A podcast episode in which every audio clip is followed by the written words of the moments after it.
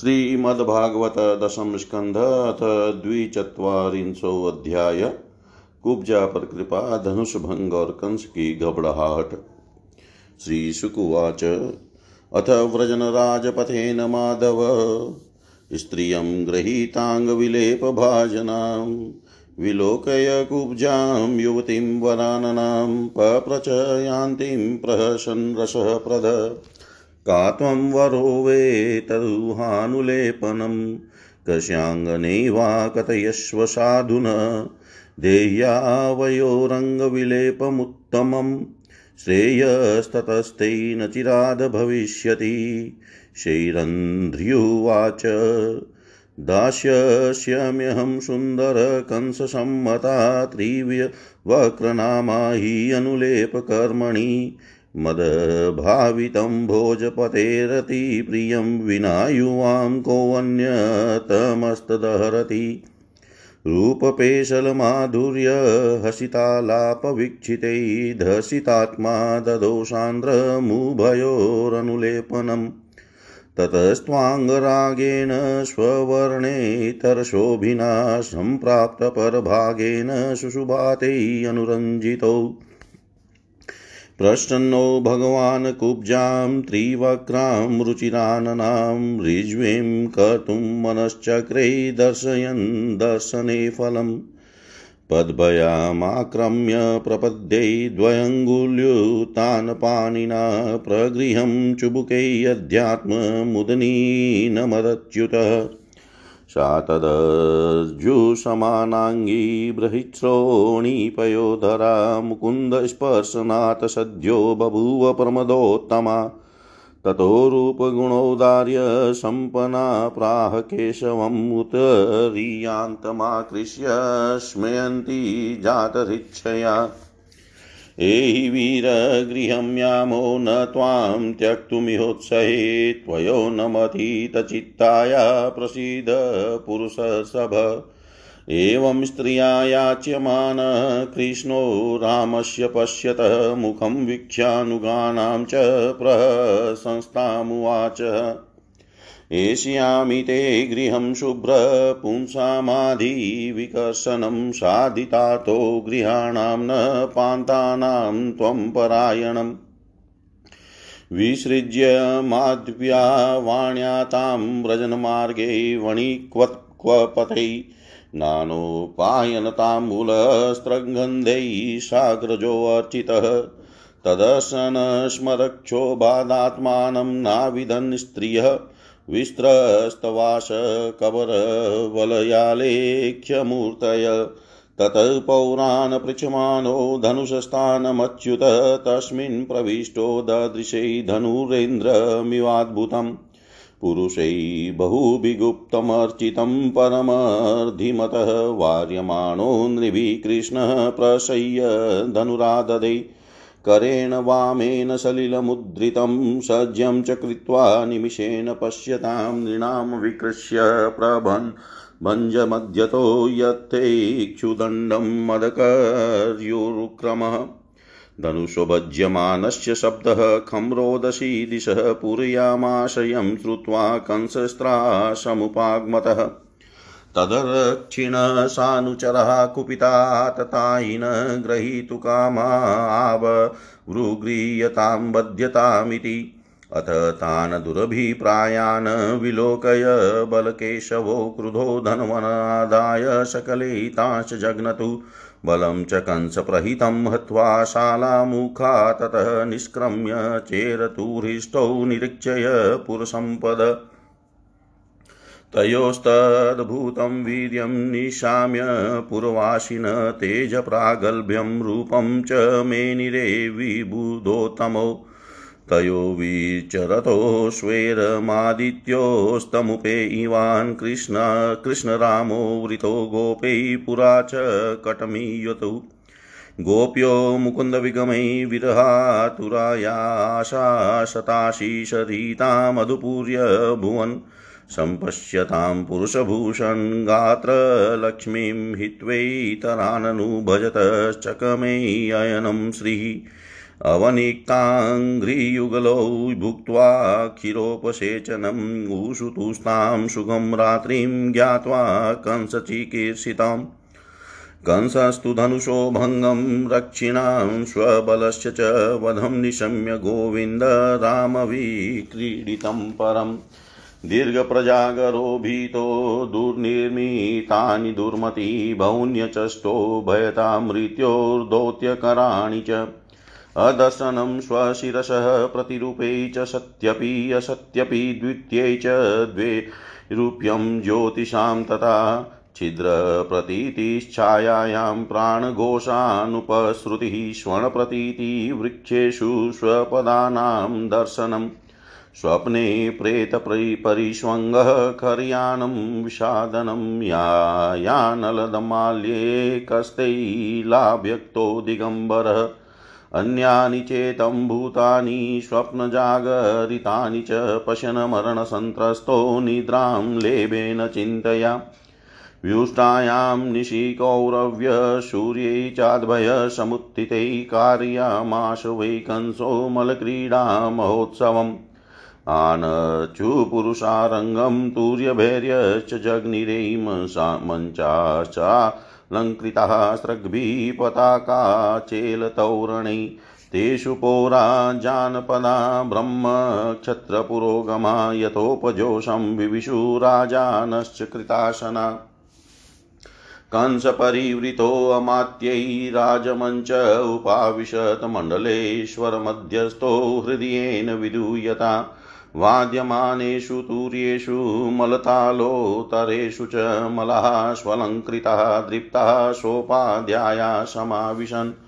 चाणुरो, मुष्टिकः, कुटः शलस्थोशल एव च त आशेदुरूपस्थानं वल्गुवाद्यप्रहर्षितः नन्दगोपादयो, गोपा भोजराजसमाहुता निवेदितोपायनास्ते एकस्मिन् मञ्चाविशन्। निवेदितोपायनास्ते एकस्मिन् मञ्चाविशन्। श्री सुखदेव जी कहते हैं, परीक्षित इसके बाद भगवान श्री कृष्ण जब अपनी मंडली के साथ राजमार्ग से आगे बढ़े, तब उन्होंने एक युवती स्त्री को देखा। उसका मुँह तो सुंदर था, परंतु वह शरीर से कुबड़ी थी। इसी से उसका नाम पड़ गया था कुबजा। वह अपने हाथ में चंदन का पात्र लिए हुए जा रही थी। भगवान श्री कृष्ण प्रेम रस का दान करने वाले हैं। उन्होंने कुब्जा पर कृपा करने के लिए हँसते हुए उससे पूछा, सुंदरी, तुम कौन हो? यह चंदन किसके लिए ले जा रही हो? कल्याणी, हमें सब बात सच सच बतला दो। यह उत्तम चंदन, यह अंगरांग, हमें भी दो। इस दान से शीघ्र ही तुम्हारा परम कल्याण होगा। उपटन आदि लगाने वाली शैरंध्री कुब्जा ने कहा, परम सुंदर, मैं कंस की प्रिय दासी हूँ। महाराज मुझे बहुत मानते हैं। मेरा नाम त्रिवक्र कुब्जा है। मैं उनके यहाँ चंदन, अंगराग लगाने का काम करती हूँ। मेरे द्वारा तैयार किए हुए चंदन और अंगरांग भोजराज कंस को बहुत भाते हैं। परंतु आप दोनों से भड़कर उसका और कोई उत्तम पात्र नहीं है। भगवान के सौंदर्य, सुकुमारता, रसिकता, मंदहास्य, प्रेमालाप और चारु चितवन से कुब्जा का मन हाथ से निकल गया। उसने भगवान पर अपना हृदय न्योछावर कर दिया। उसने दोनों भाइयों को वह सुंदर और गाढ़ा अंग राग दे दिया। तब भगवान श्री कृष्ण ने अपने सांवले शरीर पर पीले रंग का और बलराम जी ने अपने गोरे शरीर पर लाल रंग का अंग राग लगाया था। नाभि से ऊपर के भाग में अनुरंजित होकर वे अत्यंत सुशोभित हुए। भगवान श्री कृष्ण उस कुब्जा पर बहुत प्रसन्न हुए। उन्होंने अपने दर्शन का प्रत्यक्ष फल दिखलाने के लिए तीन जगह से टेढ़ी, किंतु सुंदर मुख वाली कुब्जा को सीधी करने का विचार किया। भगवान ने अपने चरणों से कुब्जा के पैर के दोनों पंजे दबा लिए और हाथ ऊँचा करके दो अंगुलियाँ उसकी ठोड़ में लगाई। तथा उसके शरीर को तनिक उचका दिया। उचकाते ही उसके सारा अंग धीरे और सम्मान हो गए। प्रेम और मुक्ति के दाता भगवान के स्पर्श से वह तत्काल विशाल नितम तथा पीन पयोधरों से युक्त एक उत्तम युवती बन गई। उसी क्षण कुब्जा रूप गुण और उदारता से संपन्न हो गई। उसके मन में भगवान के मिलन की कामना जाग उठी। उसने उसके दुपट्टे का छोर पकड़कर मुस्कुराते हुए कहा, वीर शिरोमणे, आइए घर चलें। अब मैं आपको यहाँ नहीं छोड़ सकती, क्योंकि आपने मेरे चित्त को मत डाला है। पुरुषोत्तम, मुझ दासी पर प्रसन्न होइए। जब बलराम जी के सामने ही कुब्जा ने जब बलराम जी के सामने ही कुब्जा ने इस प्रकार प्रार्थना की तब भगवान श्री कृष्ण ने अपने साथी ग्वाल बालों के मुँह की ओर देखकर हँसते हुए उससे कहा, सुंदरी, तुम्हारा घर संसारी लोगों के लिए अपनी मानसिक व्याधि मिटाने का साधन है। मैं अपना कार्य पूरा करके अवश्य वहाँ आऊँगा। हमारे जैसे बेघर के बटोइयों को तुम्हारा ही तो आसरा है। इस प्रकार मीठी मीठी बातें करके भगवान श्री कृष्ण ने उसे विदा कर दिया। जब वे व्यापारियों के बाज़ार में पहुँचे, तब उन व्यापारियों ने उनका तथा बलराम जी का पान फूलों के हार, चंदन और तरह तरह की भेंट उपहारों से पूजन किया।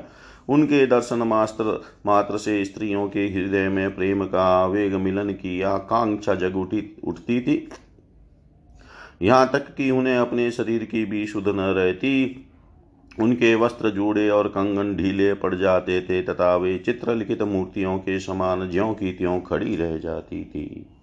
इसके बाद भगवान श्री कृष्ण पूर्ववासियों से धनुष यज्ञ का स्थान पूछते हुए रंगशाला में पहुँचे, और वहाँ उन्होंने इंद्र धनुष के समान एक अद्भुत धनुष देखा। उस धनुष में बहुत सा धन लगाया गया था, अनेक बहुमूल्य अलंकारों से उसे सजाया गया था। उसकी खूब पूजा की गई थी और बहुत से सैनिक उसकी रक्षा कर रहे थे। भगवान श्री कृष्ण ने रक्षकों के रोकने पर भी उस धनुष को बलात् उठा लिया। उन्होंने सबके देखते देखते उस धनुष को बाएँ हाथ से उठाया, उस पर डोरी चढ़ाई और एक क्षण में खींच कर बीचों बीच से उसी प्रकार उसके दो टुकड़े कर डाले। जैसे बहुत बलवान मत वाला हाथी खेल ही खेल में ईख को तोड़ डालता है। जब धनुष टूटा, तब उसके शब्द से आकाश, पृथ्वी और दिशाएँ भर गई। उसे सुनकर कंस भी भयभीत हो गया। अब धनुष के रक्षक आतताई असुर अपने सहायकों के साथ बहुत ही बिगड़े। वे भगवान श्री कृष्ण को घेर कर खड़े हो गए और उन्हें पकड़ लेने की इच्छा से चिल्लाने लगे, पकड़ लो, बाँध लो, जाने न पावे। उनका दुष्ट अभिप्राय जानकर बलराम जी और श्री कृष्ण भी तनिक क्रोधित तो हो गए और उस धनुष के टुकड़े को उठाकर उन्हीं से उनका काम तमाम कर दिया।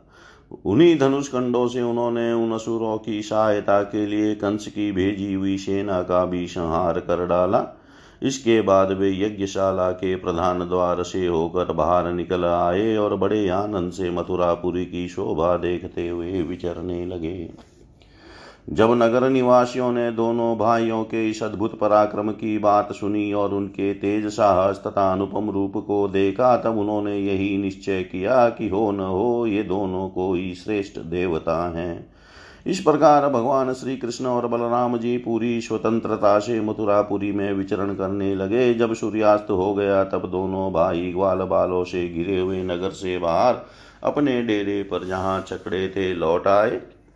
तीनों लोकों के बड़े बड़े देवता चाहते थे कि लक्ष्मी हमें मिले, परंतु उन्होंने सबका परित्याग कर दिया और न चाहने वाले भगवान का वर्ण किया। उन्हीं को सदा के लिए अपना निवास स्थान बना लिया। मथुरावासी उन्हीं पुरुष भूषण भगवान श्री कृष्ण के अंग अंग का सौंदर्य देख रहे हैं। उनका कितना सौभाग्य है। व्रज में भगवान की यात्रा के समय गोपियों ने विरहातुर होकर मथुरा वासियों के संबंध में जो जो बातें कही थी, वे सब यहाँ अक्षर सत्य हुई। सचमुच वे परमानंद में मग्न हो गए। फिर हाथ पैर धोकर श्री कृष्ण और बलराम जी ने दूध में बने हुए खीर आदि पदार्थों का भोजन किया और कंस आगे क्या करना चाहता है, इस बात का पता लगाकर उस रात को वहीं आराम से सो गए। जब कंस ने सुना कि श्री कृष्ण और बलराम ने धनुष तोड़ डाला, रक्षकों तथा उनकी सहायता के लिए भेजी हुई सेना का भी संहार कर डाला और यह सब उनके लिए केवल एक खिलवाड़ ही था। इसके लिए उन्हें कोई श्रम या कठिनाई नहीं उठानी पड़ी। तब वह बहुत ही डर गया। उस दुर्बुद्धि को बहुत देर तक नींद न आई। उसे जागृत अवस्था में तथा स्वप्न में भी बहुत से ऐसे अपशकुन हुए, जो उसकी मृत्यु के सूचक सूचक थे। जागृत अवस्था में उसने देखा कि जल या दर्पण में शरीर की परछाई तो पड़ती है, परंतु सिर नहीं दिखाई देता। अंगुली आदि की आड़ न होने पर भी चंद्रमा तारे और दीपक आदि की ज्योतियाँ उसे दो दो दिखाई पड़ती है। छाया में छेद दिखाई पड़ता है और कानों में अंगुली डालकर सुनने पर भी प्राणों का घू घू शब्द सुन नहीं सुना ही पड़ता। वृक्ष सुनहले प्रतीत होते हैं और बालू या कीचड़ में अपने पैरों के चिन्ह नहीं दिख पड़ते। कंस ने स्वप्नावस्था में देखा कि वह प्रेतों के गले लग रहा है, गधे पर चढ़कर चलता है और विष खाकर खा रहा है। उसका सारा शरीर तेल से तर है, गले में जपा कुसुम अड़हुल की माला है और नग नग्न होकर कहीं जा रहा है। स्वप्न और जागृत अवस्था में उसने इसी प्रकार के और भी बहुत से अपशकुन देखे। उनके कारण उसे बड़ी चिंता हो गई। वह मृत्यु से डर गया और उसे नींद न आई। परीक्षित जब रात बीत गई और सूर्य नारायण पूर्व समुद्र से ऊपर उठे, तब राजा कंस ने मल क्रीड़ा दंगल का महोत्सव प्रारंभ कराया। राज कर्मचारियों ने रंगभूमि को भरी भांति सजाया, तुरही भैरी आदि बाजे बजने लगे। लोगों के बैठने के मंच फूलों के गजरों झंडियों, वस्त्रों और बंधनवारों से सजा दिए गए। उन पर ब्राह्मण, क्षत्रिय आदि, नागरिक तथा ग्रामवासी सब यथा स्थान बैठ गए। राजा लोग भी अपने अपने निश्चित स्थान पर जा डटे। राजा कंस अपने मंत्रियों के साथ, मंडलेश्वरों छोटे छोटे राजाओं के बीच में सबसे श्रेष्ठ राज सिंहासन पर जा बैठा। इस समय भी अपशकुनों के कारण उसका चित घबराया हुआ था। तब पहलवानों के ताल ठोकने के साथ ही बाजे बजने लगे। और गर्बीले पहलवान खूब सज धज कर अपने अपने उस्तादों के साथ अखाड़े में जा उतरे। चाणुर मुष्टिक कुटसल और कौशल आदि प्रधान प्रधान पहलवान बाजों की सुमधुर ध्वनि से उत्साहित होकर अखाड़े में आकर बैठ गए। इसी समय भोजराज कंस ने नंदादि गोपों को बुलवाया। उन लोगों ने आकर उसे तरह तरह की भेंटें दी और फिर जाकर वे एक मंच पर बैठ गए। इति श्रीमद्भागवते महापुराणे पारमश्याम संहितायां दशमस्कन्धे पूर्वादे मलरङ्गोपवर्णं नाम द्विचत्वारिंशोऽध्याय सर्वं श्रीशां सदाशिवार्पणम् अस्तु। ॐ विष्णवे नमः, ॐ विष्णवे नमः, ॐ विष्णवे नमः।